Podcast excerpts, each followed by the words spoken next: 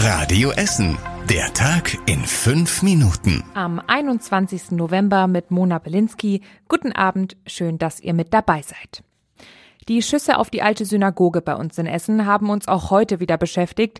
Die Polizei war das ganze Wochenende über mit den Ermittlungen zugange. Es gibt mehrere neue Entwicklungen, deswegen hier ein Überblick. Am Dach der neuen Synagoge an der Sedernstraße im Südostviertel wurden am Samstag ebenfalls Beschädigungen entdeckt, die Einschusslöcher sein könnten. Die Löcher sind aber offenbar schon älter.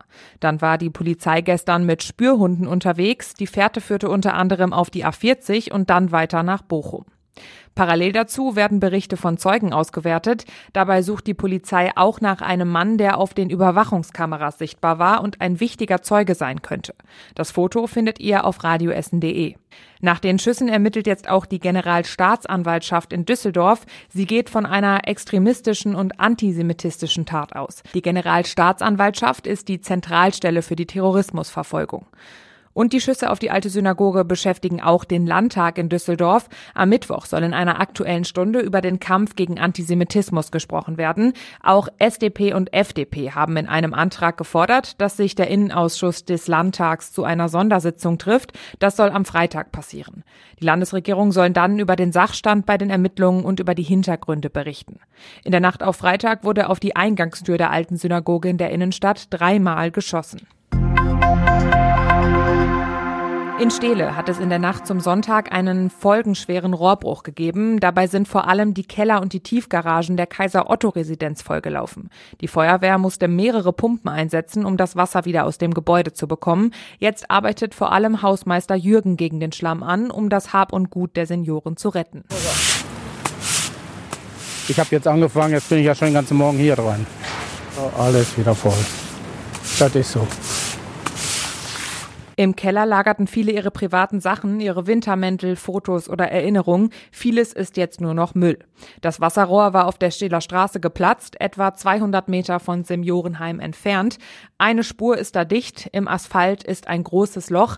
Die Straßenbahnlinie 103 und 109 können nicht bis Stele fahren. Die Ruhrbahn hat da jetzt Busse statt Bahnen eingesetzt. Vor knapp anderthalb Jahren gab es an derselben Stelle schon mal einen Rohrbruch. Die Sanierungsarbeiten in der Kaiser Otto Residenz danach sind erst vor kurzem abgeschlossen worden. Die Stadt Essen und die Essener Polizei wollen verstärkt gegen Identitätsbetrug vorgehen. Das soll mit einer neuen Koordinierungsstelle zur Identitätsprüfung klappen. Damit sollen gefälschte Dokumente schneller erkannt werden. Im Einwohneramt werden schon seit dem 1. November Dokumente durch spezielle Lesegeräte geprüft. Das neue Verfahren soll mehr Straftaten aufdecken und viele weitere verhindern, sagt die Polizei. Auch andere Behörden wie die Ausländerbehörde sollen bald Dokumente mit dem neuen Lesegerät prüfen können.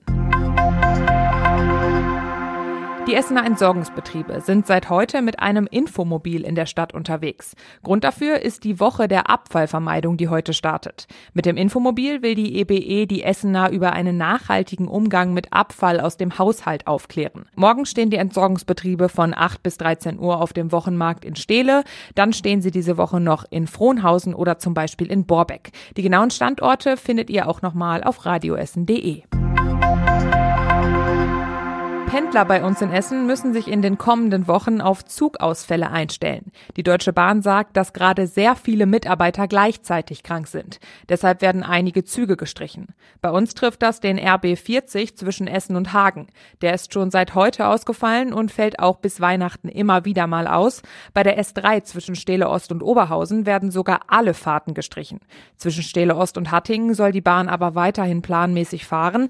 Außerdem erneuert die Deutsche Bahn ab heute Abend mehrere Kilometer Schienen zwischen Dortmund und Bochum. Das sorgt in dieser Woche für zusätzliche Ausfälle auf den Linien RE 1, 6 und 11. Und das war überregional wichtig. Beim WM-Auftakt der deutschen Nationalmannschaft am Mittwoch in Katar wird Kapitän Manuel Neuer jetzt doch ohne die One Love Binde auflaufen. Das sagte der Deutsche Fußballbund heute. Mit der Binde sollte ein Zeichen für Menschenrechte und Toleranz gesetzt werden. Die FIFA hat das aber verboten und mit harten Sanktionen gedroht. Deswegen hat sich der DFB dagegen entschieden. Auch kein anderer Verein wird mit der One Love Binde auflaufen. Und zum Schluss der Blick aufs Wetter. Heute Nacht könnten weiterhin kleinere Schauer runterkommen. Die Temperaturen gehen runter auf 6 Grad.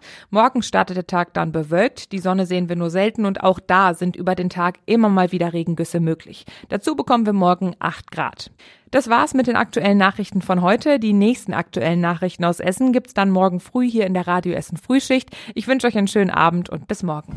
Das war der Tag in fünf Minuten. Diesen und alle weiteren Radio Essen Podcasts findet ihr auf radioessen.de und überall da, wo es Podcasts gibt.